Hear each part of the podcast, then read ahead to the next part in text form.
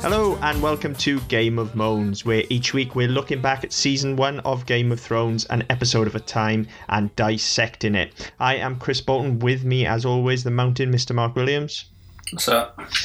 And this is episode seven, so it stands to reason that we're looking at season one, episode seven. You win or you die.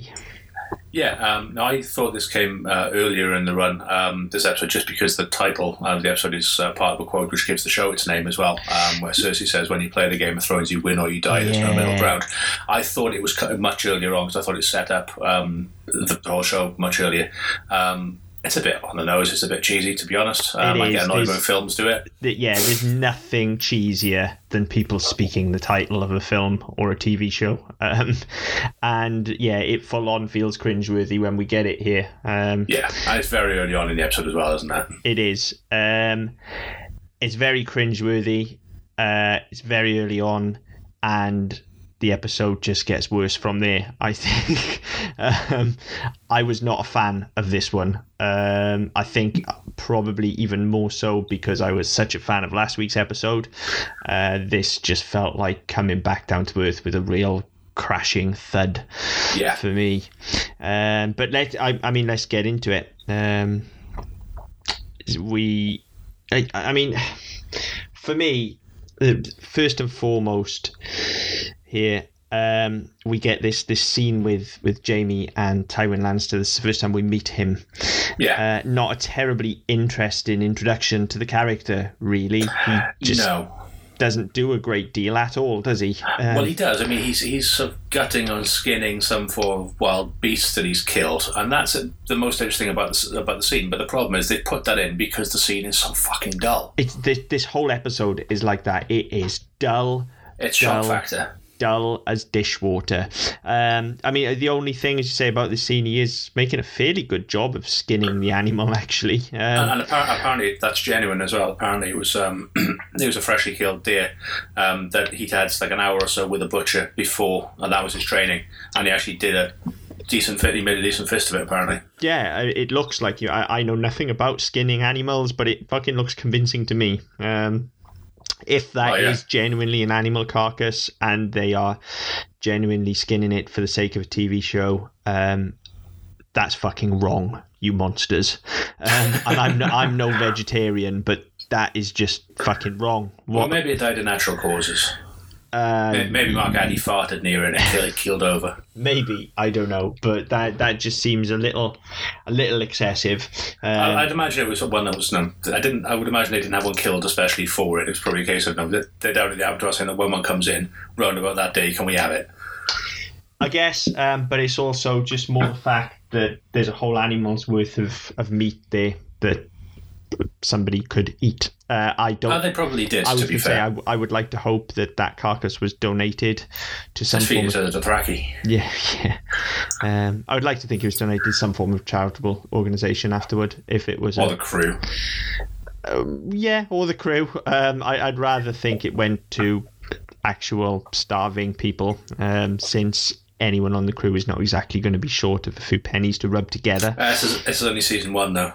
True, but I mean, they're still in unions. They're still getting paid. Uh, maybe not Yeah. massive bank, but they're still getting paid. Yeah, it's, it's going to be union, and that's going to Yeah. be a decent. Uh, It's going to be a decent be a wage. decent. It's going to be a living Yeah. wage anyway.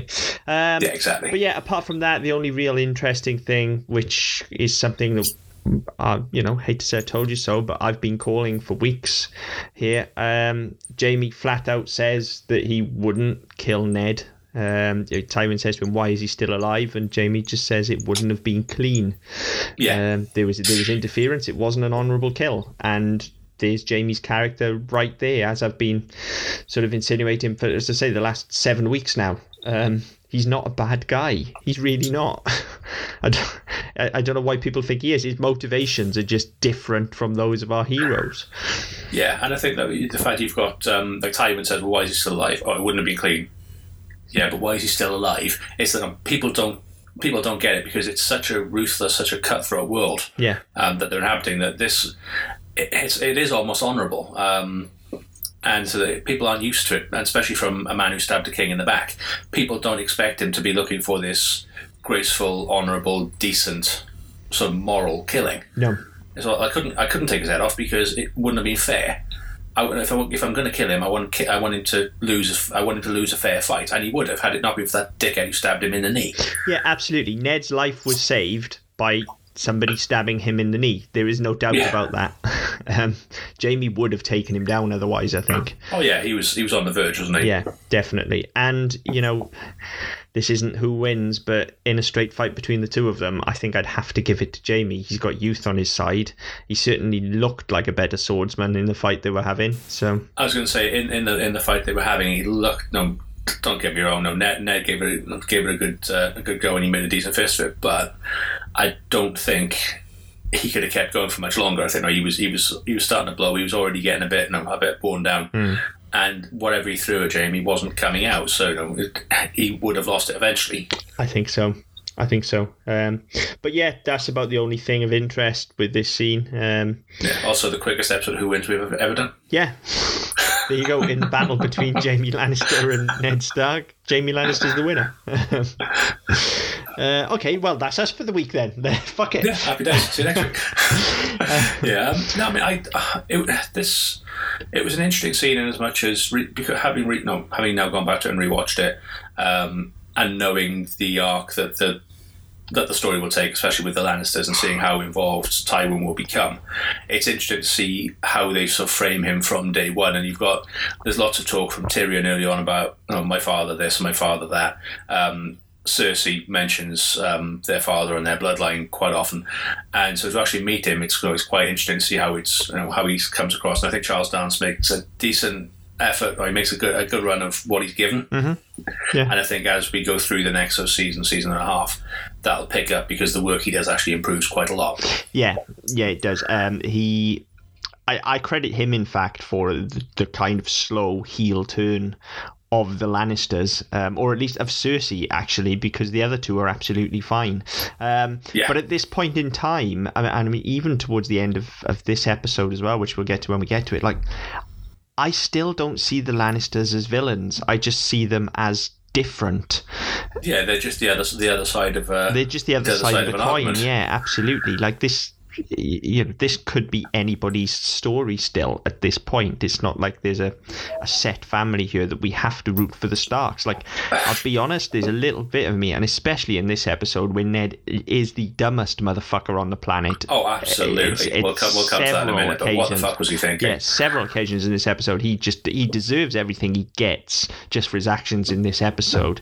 Um, but yeah, there are several times I, I, I just flat out think I'm on Team Lannister, to be honest. um, and, and I remember feeling that when I first watched the show as well. Actually, between the two families, it, early on especially, I kind of was swayed towards the Lannisters. Um, I think the problem is that you are, through the way the story is being told, especially the first season, you are automatically positioned to to align with the Starks, to follow the Starks, to support the Starks because they're they're noble, they're honourable, no, they're somewhat idealistic. Um, ideologically challenged, should we say? No, I think that um, Ned is a bit too uh, a bit too naive to be in the position he's in. certainly, yeah. Um, But generally, you are positioned in a way that you know, you are going to you know you're going to root for them because they're you know, they're the ones who have been downtrodden. No, their son gets thrown out of a window. Um, Cat's sister's husband is murdered. No, she gets attacked and I'm got attacked. All the rest of it. You are automatically positioned in a place where you say, right, okay, these are the ones you've got to root for, and these are the ones that are doing it to them. And you know, it's it's in in that respect, I, I sort of I draw comparison. I've, I've done this in the past, and people look at me as if I'm fucking stupid. Which, no, what else is new? Um, but I, there's a there's a comparison here with um, Romeo and Juliet because in most things that are written, you yeah. are positioned to align with one side, and here there are two very clear sides who you could go either way for, yeah, I can see and that. you wouldn't be wrong in either way. Yeah, I, I can see that. Um, I know there's a reason I did the show with you because nobody else agrees with me on yeah, that. Yeah, no, no, I can, I can definitely see that. I think, I think it's more elegantly done in Romeo and Juliet. But then, Oh yeah, absolutely. no, duh, uh, you know, this is this is Yeah, a Game for of that. Thrones, not Shakespeare. Um, but yeah, I, I can definitely see that. I, th- I think th- there is more of an attempt, as you say, to paint the Lannisters in a villainous light than you would do with Yeah. with a Montague or a Capulet. But it's definitely there. You can go either way with with these houses. And and aside from Arya, Um, at this point, I don't think there's anyone in House Stark that I'm really rallying behind. I'm not counting Jon because he's off at the wall now. He's his own thing. Yeah. Um, Yeah, and the dogs don't count because they're not written for. yeah, exactly. So, I mean, I, I kind of prefer the Lannisters at this point. I certainly prefer Tyrion more and Jaime. So, Yeah, I mean the Lannisters are more interesting. I mean, um, you look at if you look at direct comparisons, you've got um, Tyrion and Jaime and Robb and whoever he's around at the time because we're not doing much with Bran. Uh, was it Rickon, the younger one? Rickon, yeah. Uh, yeah, he's. I think he's been seen once because he's like four. Hmm. Um, and then you've got fucking Theon, who's act, no, acting like he's the big I am up in Winterfell when he's actually nobody. So you look at you look at those characters now. You look at uh, Tyrion and Jaime, who are far more interesting, far more rounded, and have far more to do. Well, yeah, yeah, uh, absolutely. Absolutely. And and when and when they are on screen, it doesn't feel like a chore. Whereas when you get any of the Starks on screen, with the exception of Arya, you think, oh fuck, right, okay, this is going to be a because they're slog. all so fucking miserable and that is Yeah. that is the biggest problem with this episode it is miserable like last week's episode popped along at a decent clip it was funny it was Yeah. action packed it was it was great it was a fun time it was 50 minutes of of good escapism this is a fucking funeral dirge by comparison um By comparison, yes. Although I will say it's better than episodes four and five. Yes, I would agree. Um, but mm, only marginally. You're saying that? I don't know if I Yeah. do agree. This what? Mm, I, I think this is the episode out of all of them so far where I have been clock watching. I was watching it thinking like, oh, for fuck's sake, really? There's another twenty minutes of this. Like either Yeah, either stay true, at yeah. the wall or just get on with it because everything else in this episode is horseshit. Uh, the stuff at the wall is fine. You know, I I like any time we're at the wall. That's the, as I've said several times. That's the most interesting storyline to me. Um, but even that this week, and we'll get onto that when we come to it. Even that was a little bit of a dirge. Yeah. Um, and that is a is an error in writing more than anything else, which we'll come on to. But anyway, moving on with the episode. Um, we get into this scene with with Ned and Cersei, and Ned makes just the stupidest, most dangerous power play Yeah. possible. But it's not even a power play, is it? It's it's like I'm going to make one. I'm telling you now. I'm going to. I'm going to have a go. Yeah, yeah, When the king, when the king's king gets back, which could be in fucking months, because you know we don't know. Um, I'm going to tell him that you know actually you've been fucking your brother and his kids and which his kids. which And, how does Ned how does he actually make that fucking jump? Because aside from Because the he's got blonde hair. but uh, obvi- obviously, blonde and blonde. know, Like this isn't the fucking Aryan Master race. You don't necessarily need two blonde people to make a blonde person. Like No, that's it. Like we, we said, I think we said a couple of weeks ago. Now, that just because the Baratheons have traditionally got darker hair doesn't mean their genetics are stronger than than the Lannisters. So there's no guarantee that just because all the Baratheons before him ever have had dark hair, that a kid with Cersei would automatically have dark Yeah. hair. Exactly. It doesn't now, make any now sense. here is the first major, major plot hole that we've identified, and the first instance of just incredibly fucking dumb writing and poor characterization. Okay, because this can go one of two ways. This, this, if you're going to follow this scene, you can go one of two ways, both of which are stupid. Yeah, Either Ned has made a huge leap of faith here and put two and two together and miraculously managed to make four, right? yeah, In which case, he then goes on to further it and say that Bran knew, and that's why he was pushed out of the window. Now, yeah.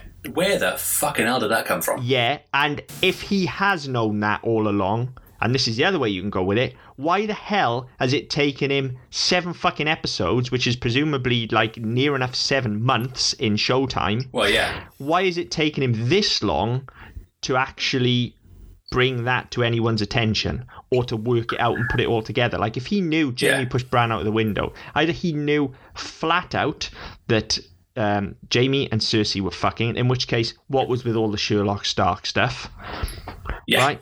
Or he knew that Jaime pushed Bran out of the window and it's taken him seven months to realize why, in which case, you're a bad father. Um, because surely if you know that Jaime's pushed him out of the window, you're going to be all over that shit. Well, yeah. You kill him first, and you find out why later. Yeah.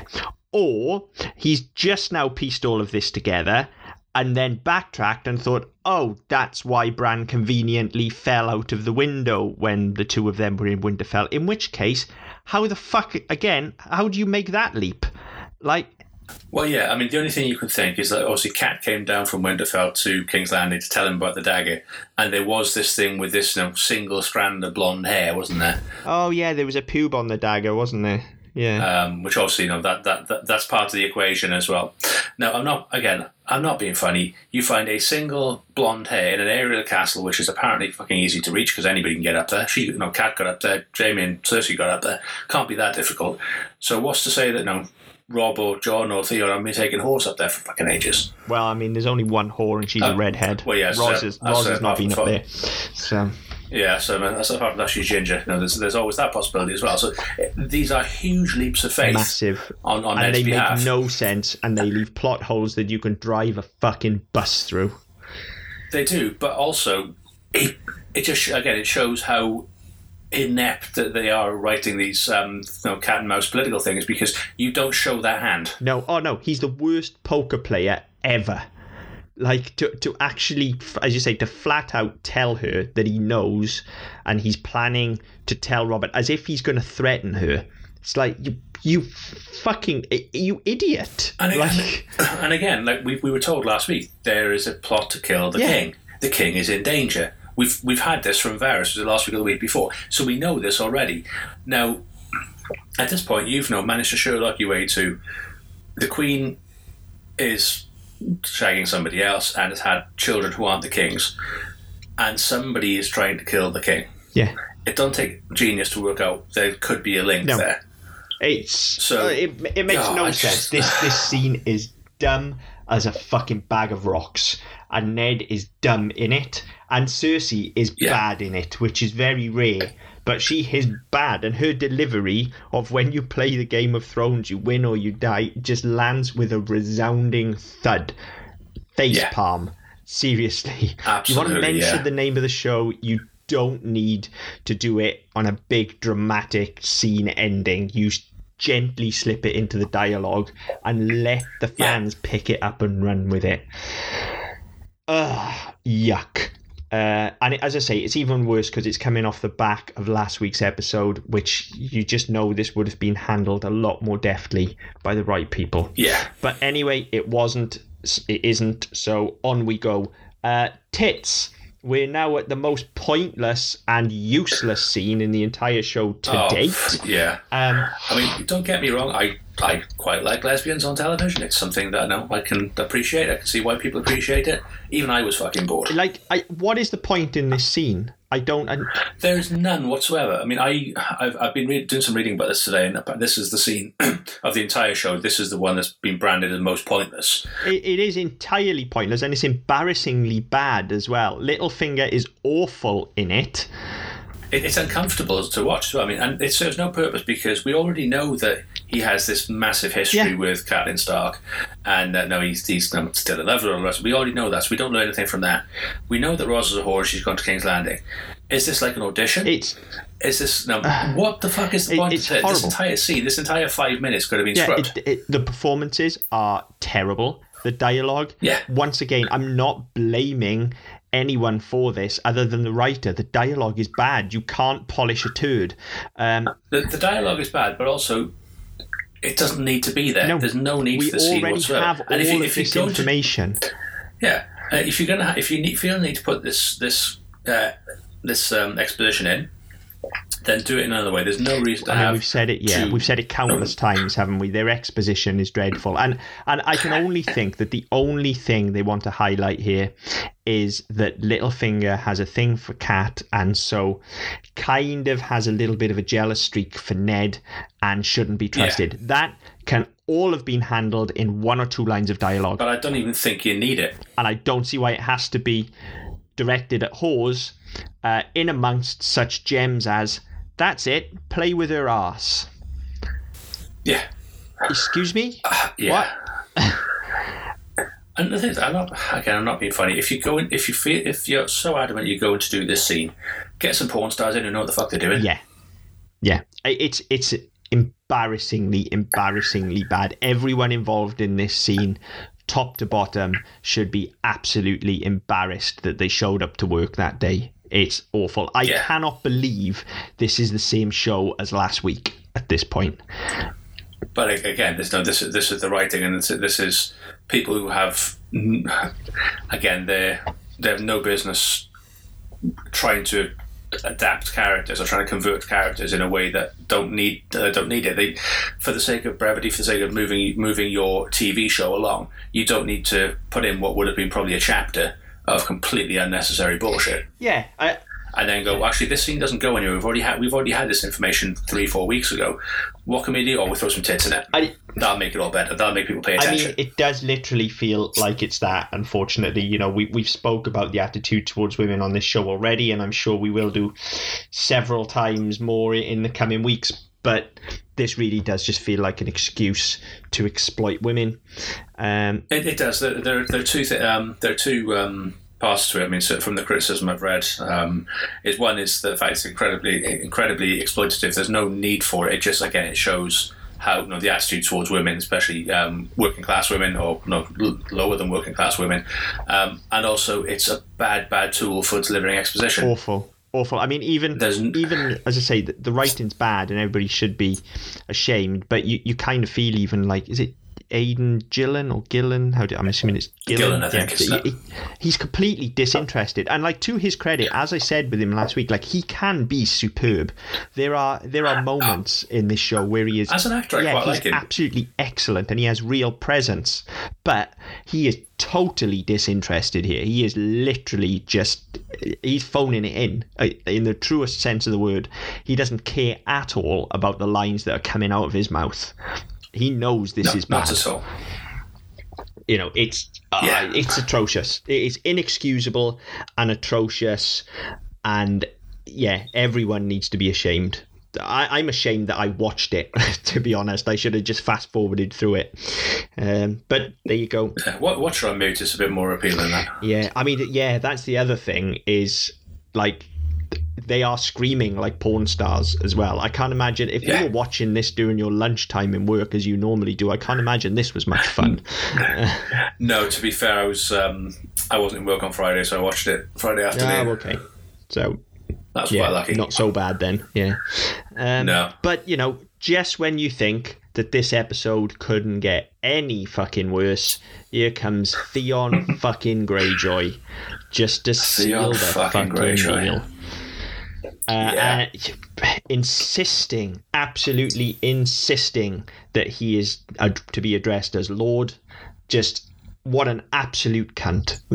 like, Yeah, that's one. Um, but to be fair, it, it's again, it's not it's it's it's it's a writing point of view, but it's something that you do get. You know, you would have had in medieval England, and you know, you you pro- no, it's probably throughout the books, and you do get it elsewhere. That you know, they they address. Um, Bran as Lord Stark, they address um, no, they address Robb as Lord Stark. So they, they do address the children of lords as lords and ladies, and that's that's fine. Now I can get on board with that with as world building.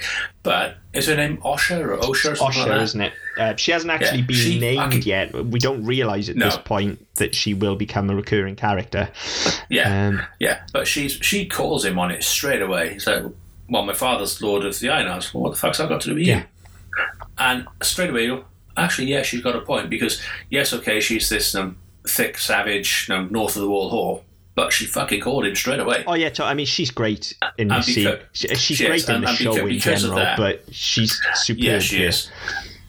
Yeah, um, and I mean, you look at that, and so again, she calls him out straight away, and because of that, we see this nasty, aggressive streak we've seen from Theon week week after week, where people are no people aren't buying into his bullshit. They're not they're not accepting that he's no, he's as important as he says he is, and so then he automatically flip no he, he flips the switch and he's like. No, you will do this. No, you, you know, you'd be very, no, you'd be lucky to no, get out of here without being raped or, or, or worse that effect. And then old Maester Luwin comes in and um, bucks him off. and and her response then is fantastic. You know, it, it, Yeah. there's genuine concern for her, and she, you know, she just treats Theon with all the respect that he deserves, basically, and says, Yeah, as everybody else has all the way yeah, through the show. I, was it something like I'm used to men that could chew that boy up and pick it's like pick him out of their teeth or something like that? Is is her line? yeah, pick, pick, pick their teeth with his bones. So, fair play to her, you know. Uh, and then, Yeah. moreover, she then goes on to mention the fucking White Walkers. Finally, again. Yes. So, finally, Yeah, so seven no, twi- episodes twice in. in two weeks. Like Yeah, tw- twice in two weeks because they mentioned was it? Oh, was it last week or the week before when uh, they week attacked before, I think, wasn't it? Yeah. Uh, so, yeah, so twice in three weeks. Yeah. then. Um, but apparently, mind you, apparently they've been sleeping all of this time. Rubbish. What? What kind of fucking zombies sleep? But then again, you, because you look at the you look at the the wildlings and uh, to the, the way they're set up, they are set up as not quite primitive, but they're no, they're not civilized, um, and so they will have been brought up on superstitions and stuff like that. So you know, that's the sort of thing you'd expect to Yeah. hear from them. I think I don't think no. I, I think it's one of those that um, they're not actually sleeping. They're just not. They're not actively attacking people at the moment. They're just Hmm. kind of there. And when no, they're biding their time, and when the time comes, they're going to rip the fucking world Yeah. yeah. arsehole. Uh, and then you know, then just to try and set up some form of tension after we get that story, we cut to the wall, and a horse comes back on its own, and it's Benjamin's. Not just any horse, I say, not just any horse, it's Benjamin's I horse. could be wrong, as I say, this is the first.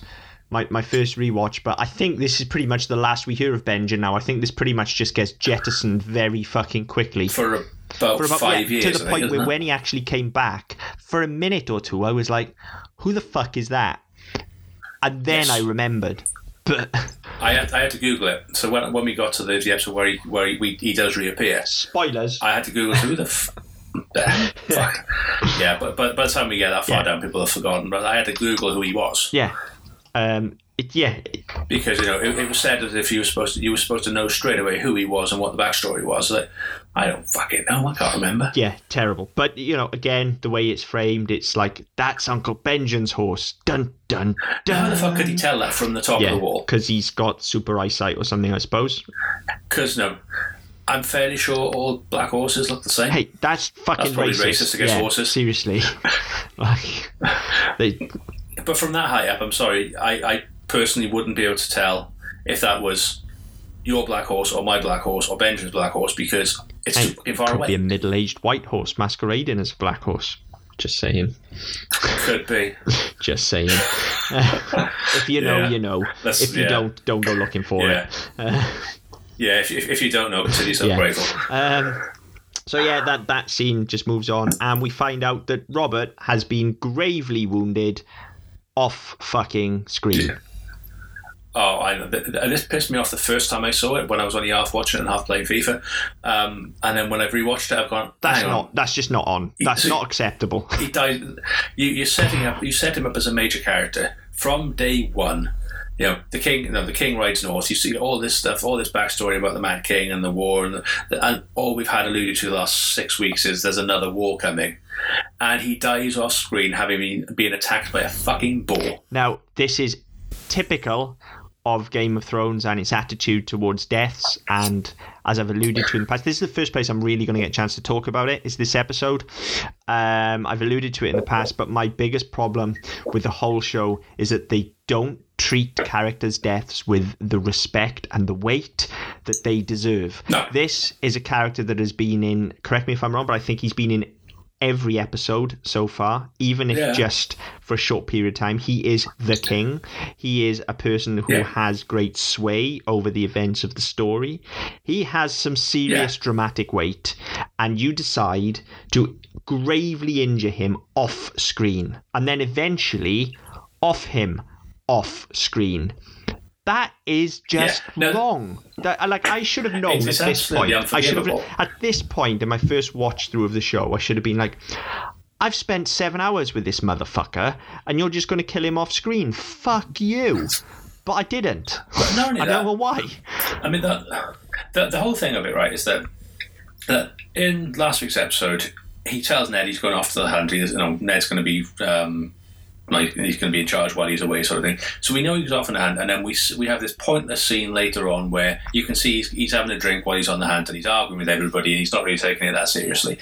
Okay, fine, but there's no real threat there. There's no imminent danger there. And then all of a sudden, you get Renly runs in to tell Sherlock Stark that the king's been the king's been mortally wounded by a boar. And then you go in and see him, and he's on his deathbed with this fucking massive, stinking, pussy, bloody bandage Yeah. around him. And he's like, "Well, what the fuck happened to you? Oh, boar got me. Well, how did it get you? It, it's not. It's not You- treated with any respect whatsoever. No, and like he, they tried to cover it with um, with Robert saying, "Oh, I, I mistimed my swing and it got it got him got between me and my sword." Well, I'm sorry, that doesn't really mean anything unless you're somebody particularly adept at sword fighting. That doesn't mean No. fucking anything. Uh, Apart from no, no was was he drunk? Was no. Was no, was it dark and he couldn't see it? Was it was there more than one of them? Was he distracted by something Well, else? Give us but yeah, detail. as we find out shortly, uh, there was a Lannister plot allegedly to fill him full of wine so that he was drunk to allow the boar to kill him. That's that again. If you're going to do that, I mean, we've we've talked about invisible poisons and shit like that already in this show. Why If- go to that convoluted effort of, of Oh possibly no, a no, might no! get Here's, here's something even better than that. If you're going to do that, let us know. It's called drama, and we saw it last week, handled very well. You need to clue us into this shit. This is basic Chekhov's gun stuff. Like, show us what is going on so that we know what's happening. Yeah, don't just tell us after the event. No. Like, just you, you only need to hint to us that this is what's happening, you know, and, and it would be fine, Yeah. but you don't. So it just feels cheap. Um, yeah, it's horseshit. It's absolute horseshit. Um, but then we get even more character turning on their heels because all of a sudden Ned is charged with ruling until Joffrey is of age, even though Ned has now said Yeah. two or three times that he absolutely does not want to be king. Yeah, And I mean, I know he's technically not king. well, he'd still be regent, wouldn't he? So he still have the authority of the king. Exactly, he would be regent, and he he agrees to do it. Like at this point, he's doing it just to spite Cersei. I think. Well, at, at this point, you, you kind of think, well, if he's doing it, it gives him more time to uncover things and to get things set and get things set up properly until the rightful king can come in. However, he's already outlined his plot to Cersei, so that kind of goes out the window because she's going to look for any opportunity she can to fuck him off. Yeah, And lo and behold, she gets it within about 20 minutes. yeah. Um, awful, just awful, awful, awful. Uh, and Robert's dying wish, his dying wish, mind you, is not look after my son, make sure he grows up to be an honourable man like you. You know, it's it's none of that. His dying wish is to let Danny, a woman he's never met and only ever heard about in stories, is to let Yeah. her live, despite the advice of all of his council. Yeah, and the fact he was so adamant, when he was in his right mind, he was so adamant that she had to die because she was a danger to the throne. Yeah. So again, complete heel turn. Total, like from, yep, she has to die to, oh, I'm dying now, so what does Ah, it fuck fucking it, matter? doesn't affect me anymore, so bollocks to it. Nonsense. Yeah, Nonsense, nonsense, nonsense. So yeah, then we get the revelation that the Lannisters have been feeding Robert wine prior to the hunt. Dun dun dun. Um, whatever. Get to fuck. Um, we then get to probably the the best stuff of the episode, to be fair, which is Danny mounting her bid for the throne.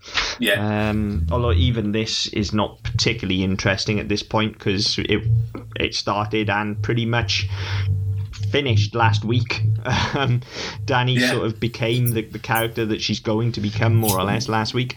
Um, But you know we've we get some good Jorah stuff, which is always good. You know, um, he's he's essentially pardoned, but has changed his mind. He's completely loyal to Danny now. He's made his mind Yeah. up. He stuck his flag in the sand. Um, but you know, he, he kind of knew that before he sold her out to begin with. So why even bother going down that road in the first fucking place? yeah, it doesn't make any sense. No, none at all. None at all. I, I totally understand his decision to stay with her because his character from day one has always been besotted with her. Yeah, Um, but why go down the avenue of him selling her out other than just so we can get this next scene, really? well, yeah, that's it. I mean, Which is, again, stupid. yeah, Um, absolutely. The, the only good thing out of the scene, and, and just to explain, it's, it's a case of a, a wine seller, trying to offer Danny a free sample of wine. Um, Jorah comes in and insists that he drink it first.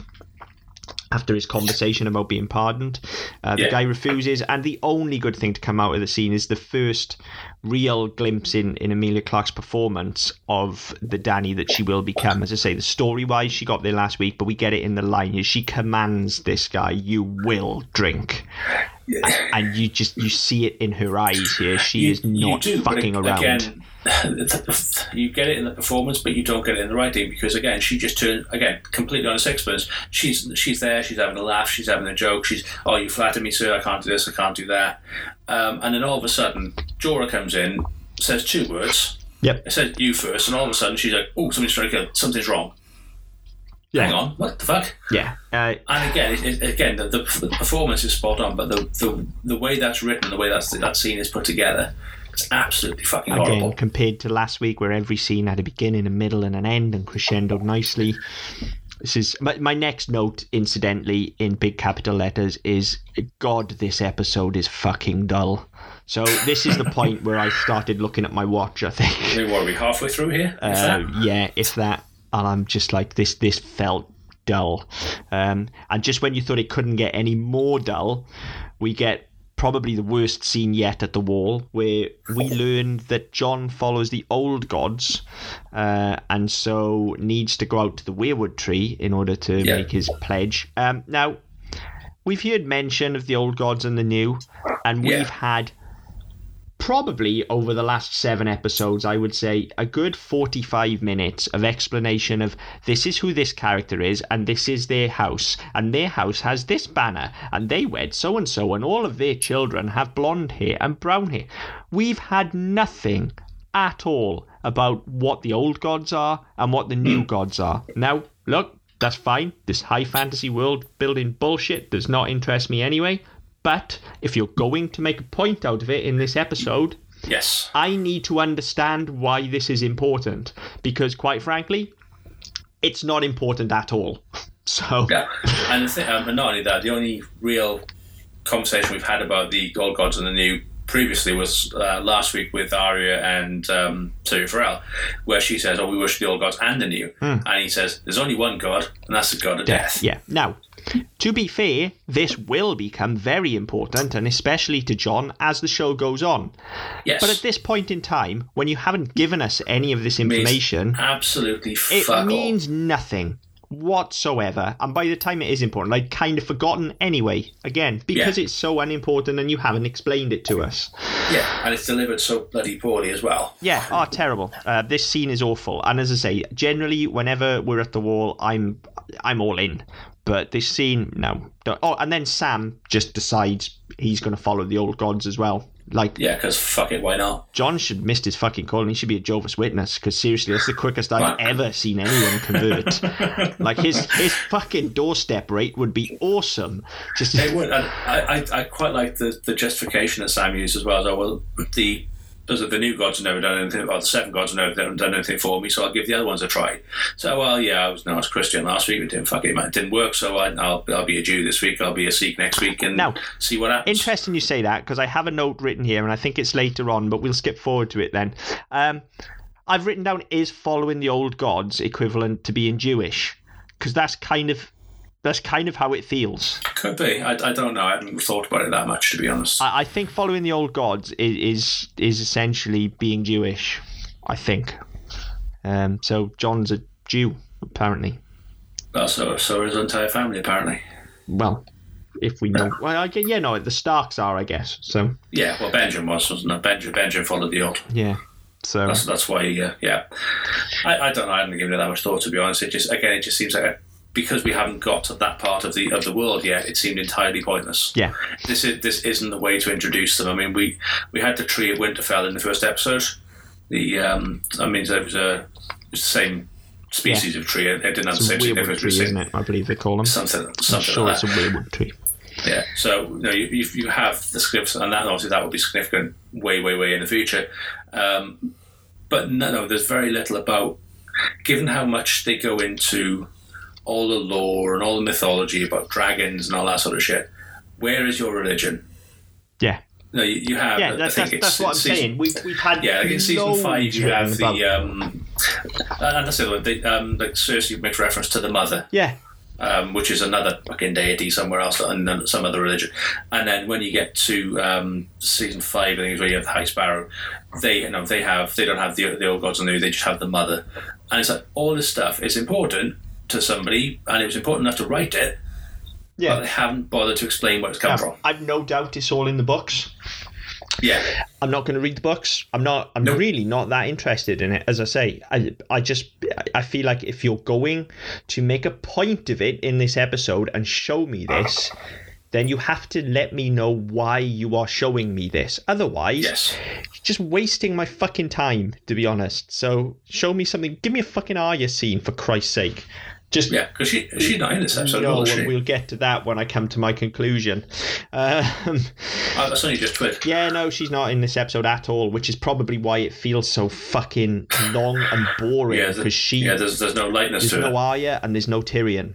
There's no comic relief in this episode whatsoever. The closest you get is Sam, uh, Yeah. and that's a different kind of comedy. Um, but we'll get to that when, when we get to the end. So I, at this point, then, somebody in the writing team seems to have confused Jon with Robb in terms of their characters because all of a sudden, Jon becomes an entitled, whiny little bitch, which he hasn't Yeah. been at all thus far in the show. He's always been, and it's the reason the men follow him. He's been the guy that, yes, I'm highborn, but I'm one of you, and I will get stuck in.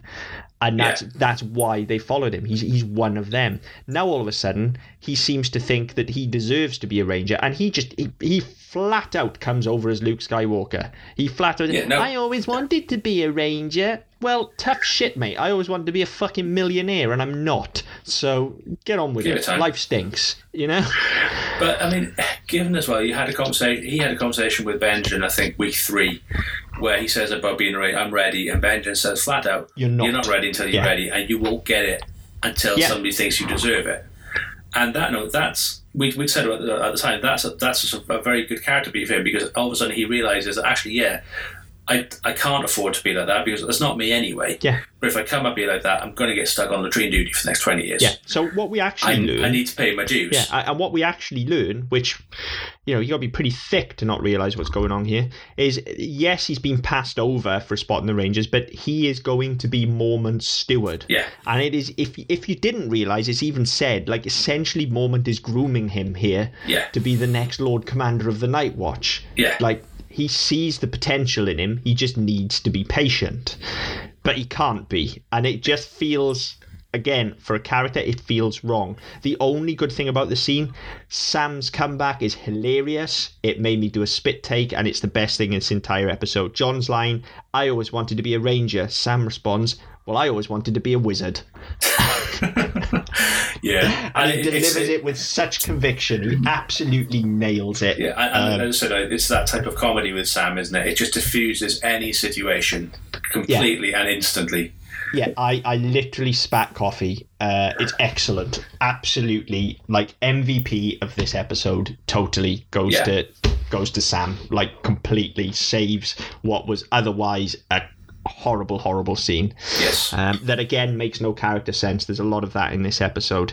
Um, we get some mention of Stannis. Is I think this might be the first real mention or description of Stannis that we get. Yeah, his, his name comes up. His name has come up once before. Um, I think it came up during the, the scene at the hunt with um, Robert and Renly last week. I think his name was mentioned, and that was kind of it. yeah. Whereas now we know now we're uh, we're getting to the point where, okay, well if Joffrey isn't the heir, then Stannis is the heir Stannis because he's Robert's yeah. older brother. He's the next in the line of succession.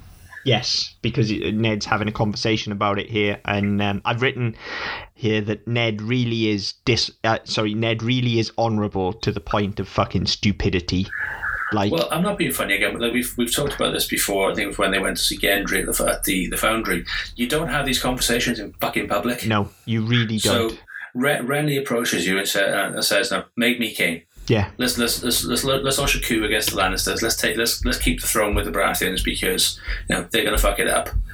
yeah. You, you, don't, don't have, have that conversation, conversation, in, in, in a hallway in King's Landing. I'm sorry, you and don't again, do there's, it. there's two things with this scene. One, as I say, he is he, like this, this just doesn't fly at all because I don't care how honourable you are. As you say, you don't have that conversation, and there is a point where self-preservation is going to come above honour for everyone. Yeah. And Ned here is course it is is. just acting so recklessly, like he is honourable to the point of stupidity. And then, moreover, if he really was an honourable person and wanted to see the right thing done by everybody, kind of like Jaime Lannister would, um, then stop being such a stubborn prick. Like literally, if Ned wasn't being such a stubborn bastard about the Lannisters here, he could stop all of this before it even starts. The whole Yeah. show could end here. But he Yeah. doesn't. He doesn't. Yeah, just doesn't uh, it doesn't fly. It doesn't make any sense. No.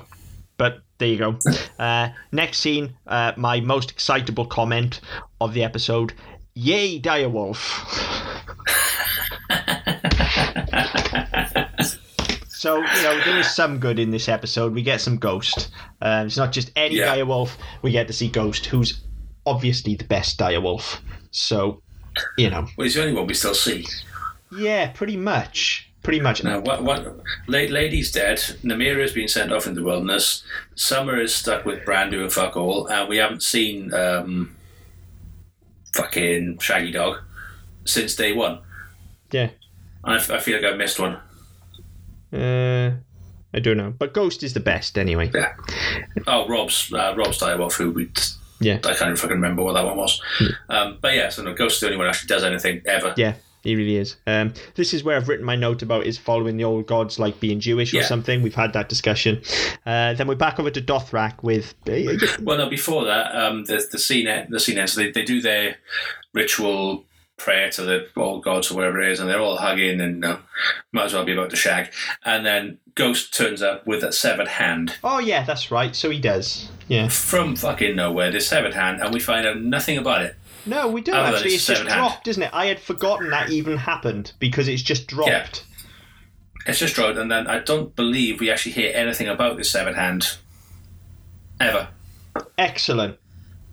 Good writing. You know, I mean, is, is is the is the assumption supposed to be that it's Benjen's hand because his horse has come back, so maybe he's dead. yeah, I, I thought at the time maybe it was Oh. Benjen's hand. That's that was the insinuation I got. But again, if, that, um, if you're going to have this in the scene, make something of Yeah. it.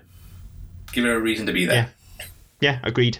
Um, total bullshit. Um, unlike the, there, there is an awesome Jorah moment here when we go back to Dothrak. There is so there is the odd good thing in this episode. Mostly it's horseshit though. Um, Yeah. again, we get some some wonderful stuff from Jorah. I said last week about how I can't wait for his Batman. Um, and and here's here's another example of that where um, he's having a conversation with Danny, and she says he will not have my son. And Jorah's response, and he fucking means every word of it, is he will not have you either, Khaleesi. Uh, Yeah. and like the world just needs to be afraid of this man. Like you get the impression he could take you apart piece by piece.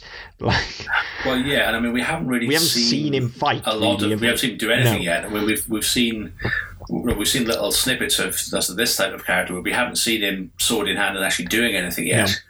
And it's going to be a while until we do. But when you do, Yeah, and, and that, that all comes over in his delivery. It, it it reminds me of like it- this line just throws me back to the Dark Knight Returns, where where Batman's talking about uh, um, that he's having a fight and he's talking about being an operating table and he's the surgeon. yeah, and he's describing every move as he does it and that this line just conjures that for me um where he, he could just systematically take you apart it sounds like Yeah. and and it's all there in his delivery um and then uh yeah then Khal Drogo comes in and he's annoyed um and I've just written nice work Robert you've pissed off Aquaman but again, I mean, it's it shows the sort of the, the level of culture, the level of respect that's given to the Dothraki. Is that his thing to Jorah is, oh, you you say Yes. us, I owe you everything. Pick whichever horse you want. Horse it's you want. yours. yeah yeah Gold, maybe. I don't know. yeah no Couple, couple, pick couple, of, couple of women. yeah Yeah, so you've got them in spades anyway. They're all there and dancing around with their tits out. So give him a couple of them, maybe. But what it- what it also essentially says now is that I I mean we knew this anyway because we've we've had the scene with with Jorah you know comparing swords Yeah. quite literally. Um, but but we kind of in the same way. But he's now he's had it from Khal Drogo, like essentially, you know, you're good people, you're Yeah. one of us. Nobody is fucking with you. Um, at this point, he is. Well, in. yeah, that's it. And obviously, I mean, we uh, we we you know we've been told the thing about him being a slaver, and we've had the two different versions of that story. Um, and obviously, we now know that he's. Um, well, we've known for a couple of weeks that he's a, he's a traitor as well. He's spying on uh, Daenerys. So again, it kind of adds, adds a little bit of weight to that side of things, where you think, yeah, okay, he's he's a badass, but he's still a duplicitous little fucker at this point. Because Yes. and given what what's, what's going to come shortly, uh, in terms of who you can trust in the show, I think it's very difficult that where you get a character who's, who's portrayed as being very dishonest from day one. Yeah. You know, he's he's a slaver, he's a he's a braggart, no, he's he's a sellsword, he's a he's a spy, he's a traitor, whatever. So just they're, they're setting him up straight away in the exact opposite way they're setting up other characters who would you know, shank you as soon as look at you. Yeah, and it, it's a shame really because that I feel that does him a disservice because that's something that's never really carried through with No. his character. No, that's so it's not like there's a whole level of his character there to play with. It's just not carried through. It's dropped like a ton of bricks, and it's already been dropped more or less. Yeah. Um, it's yeah, stupid, and and it's a shame because he is such a good character. Um, one note I've got here, and this may just be on my Blu-rays. Um, there is a scene now with with Khal Drogo, sort of um, just sort of rallying his troops, saying how they're going to ride across the sea and take King's Landing and this and that, and it's all subtitled. He's speaking in Dothraki, Yeah. and it's subtitled. However, on my DVD, I also get after his lines in brackets subtitled "Men cheering, men clapping." I don't remember seeing that. I'm going to No. be honest. I think in authoring the DVDs, instead of actually showing you the subtitles on screen, they're showing you the closed captions. Um, Maybe. It just made me laugh, but it pulled me straight out of the scene. So I'm Yeah, sure the and scene might have been big better than than it than I'm giving it credit Yeah, for I mean, because it, it- seems like a good scene to be fair. It is quite a big scene, and I think again from what I've been reading about it, um, uh, Jason Momoa has been round, round, roundly lauded for his intensity and the way he delivers the scene. And Yeah. if you if you if you're being dragged out of it by poor rendering and uh, and uh, unnecessary captioning, that's quite unfortunate. It is. It, it is really. But I, I and when I say dragged out of it, you know, I, I got back into the scene, but just every time that came up, it, it made me laugh. Yeah, Um, so, shame really. Um, you go. cock is my next note. Just cock! Exclamation mark. Full frontal penis. Not the first time. No, not the first time, but still surprising to see on television. Yeah, but Um, it, but it's no, it's, it's not prime time regular TV, is it? I don't know why, because we've had plenty of tits and vag. And But we had Theon's cock as well, didn't we, a couple of weeks ago? we did. Well, Theon is one great big gigantic well, cock. Yeah, but yeah. to be fair. Uh, then next story beat really, we learn that Renly has fled, coward. Yeah, Um, he's taken Iron Fist with him and fucked off Yeah. to be iron fisted, presumably. maybe maybe going to do a bit of Iron Fist, and who knows? It- maybe I don't, I don't know who's who in that. Maybe I'm, I get the impression from their relationship that they're fairly equal. So Yeah, you know, yeah, who knows? Um, yeah. Who actually cares? Let's be fair. yeah, nobody. Who gives a fuck about Renly? Full stop. Like, but Well, Brienne Honestly- Tarth eventually, but yeah. Yeah. Like seriously, couldn't care less. Um, then we get to the final scene in the throne room. Joffrey sat on the throne. Cersei's next to him, and she's done her fucking hair. Yes. Like she has been waiting for this. She has been waiting for Robert to die off screen, so she can go and get a new do. But she does that quite often. She, you know, you, she can be in two consecutive scenes, which are set immediately after each other. She have a different fucking hairdo, a different wardrobe. Yeah. Um, anyway, we get the we, we get the information that Robert's died off screen. Joffrey Yeah. sat on the throne, essentially waiting to give commands. Oh, we have skipped over a, a slide scene from earlier where Ned and Littlefinger are discussing um, how they're going to play this. And Littlefinger Yes. mentions that when there's no king, the man with the army will control the uh, sorry, the man with the money will control the army, insinuating that he has the money, which of course he does. Yes. So, in marches Ned with his letter that's been written by Robert saying that Ned is to be the regent.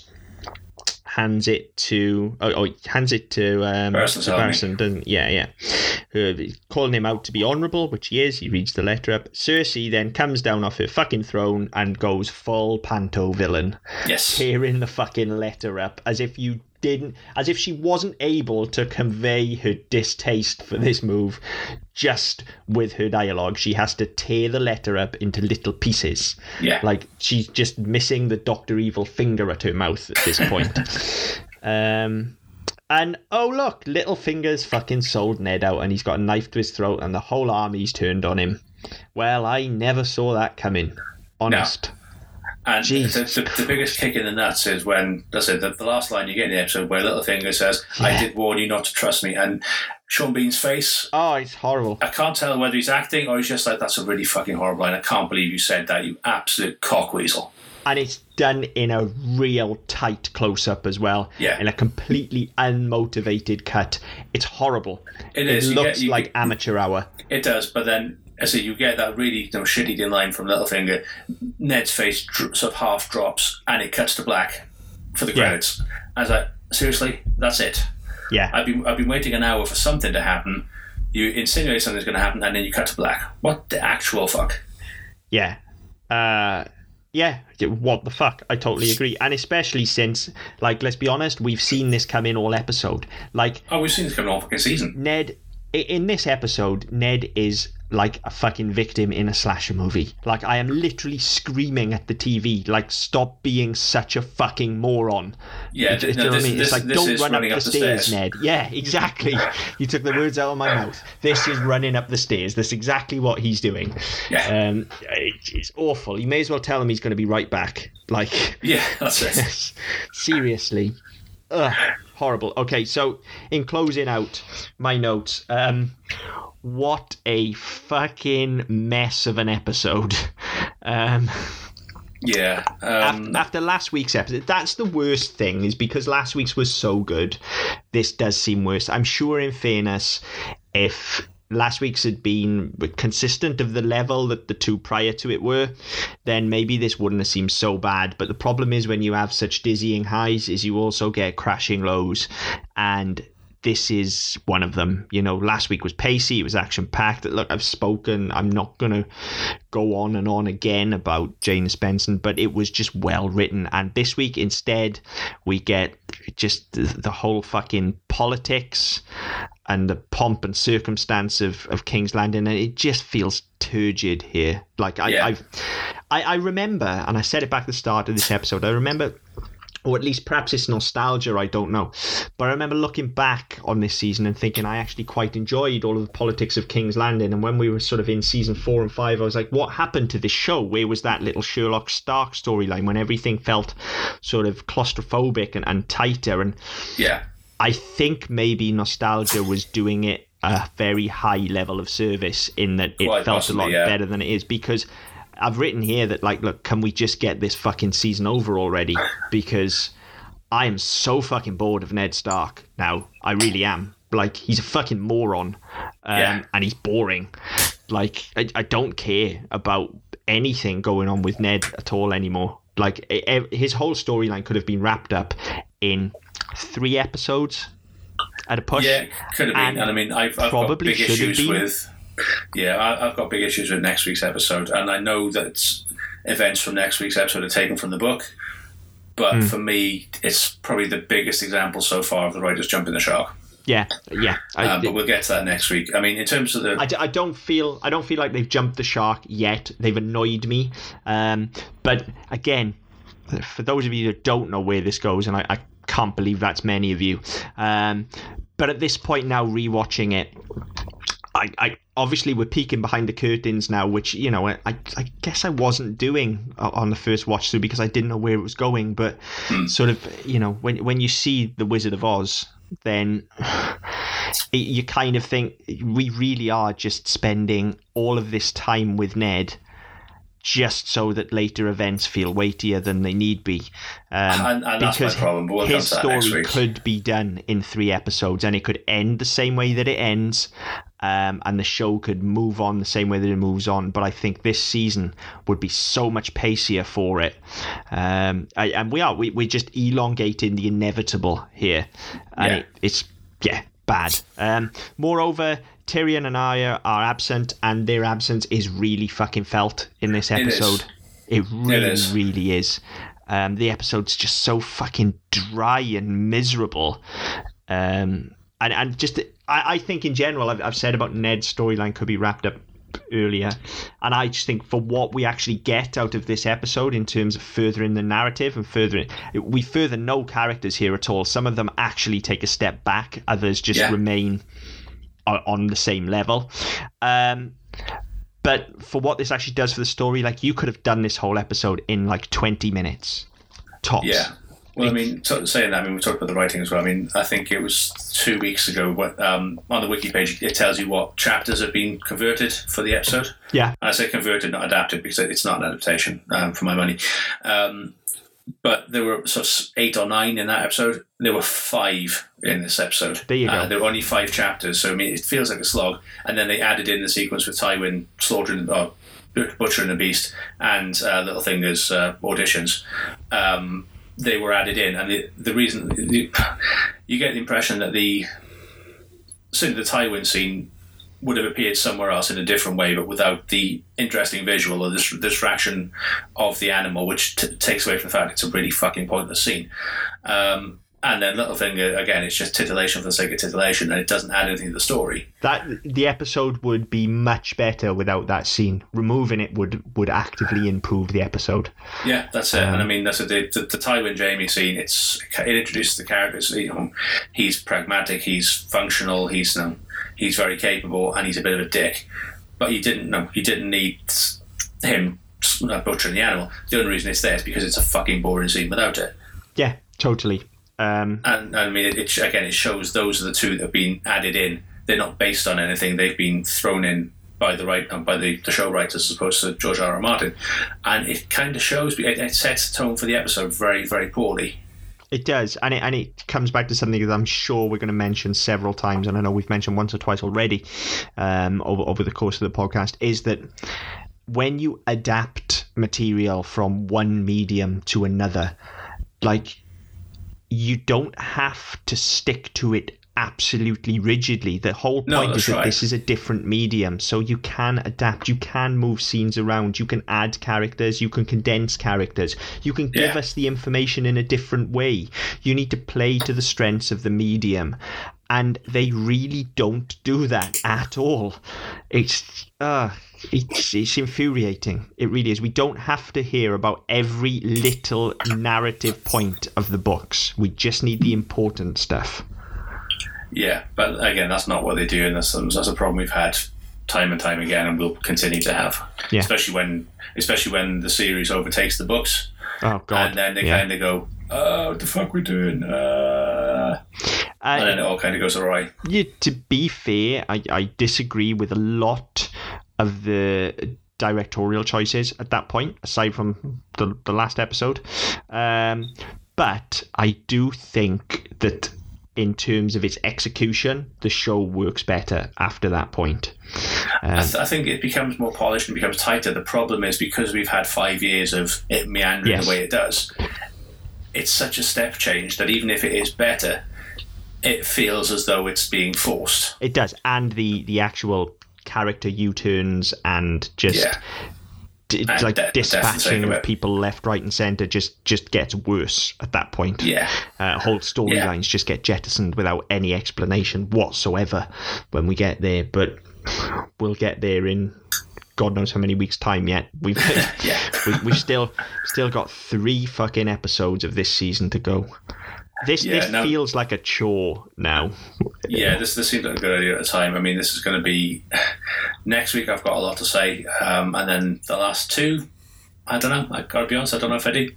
We'll see when we get there. I I had I, as will be sort of accounted for with the, with the running time of this episode compared to the others, but in terms of our Oh, yeah. recording, like I've got very little to say about this week because there's nothing to say. It's a bad. It's flat out bad TV this week, and it's worse than that.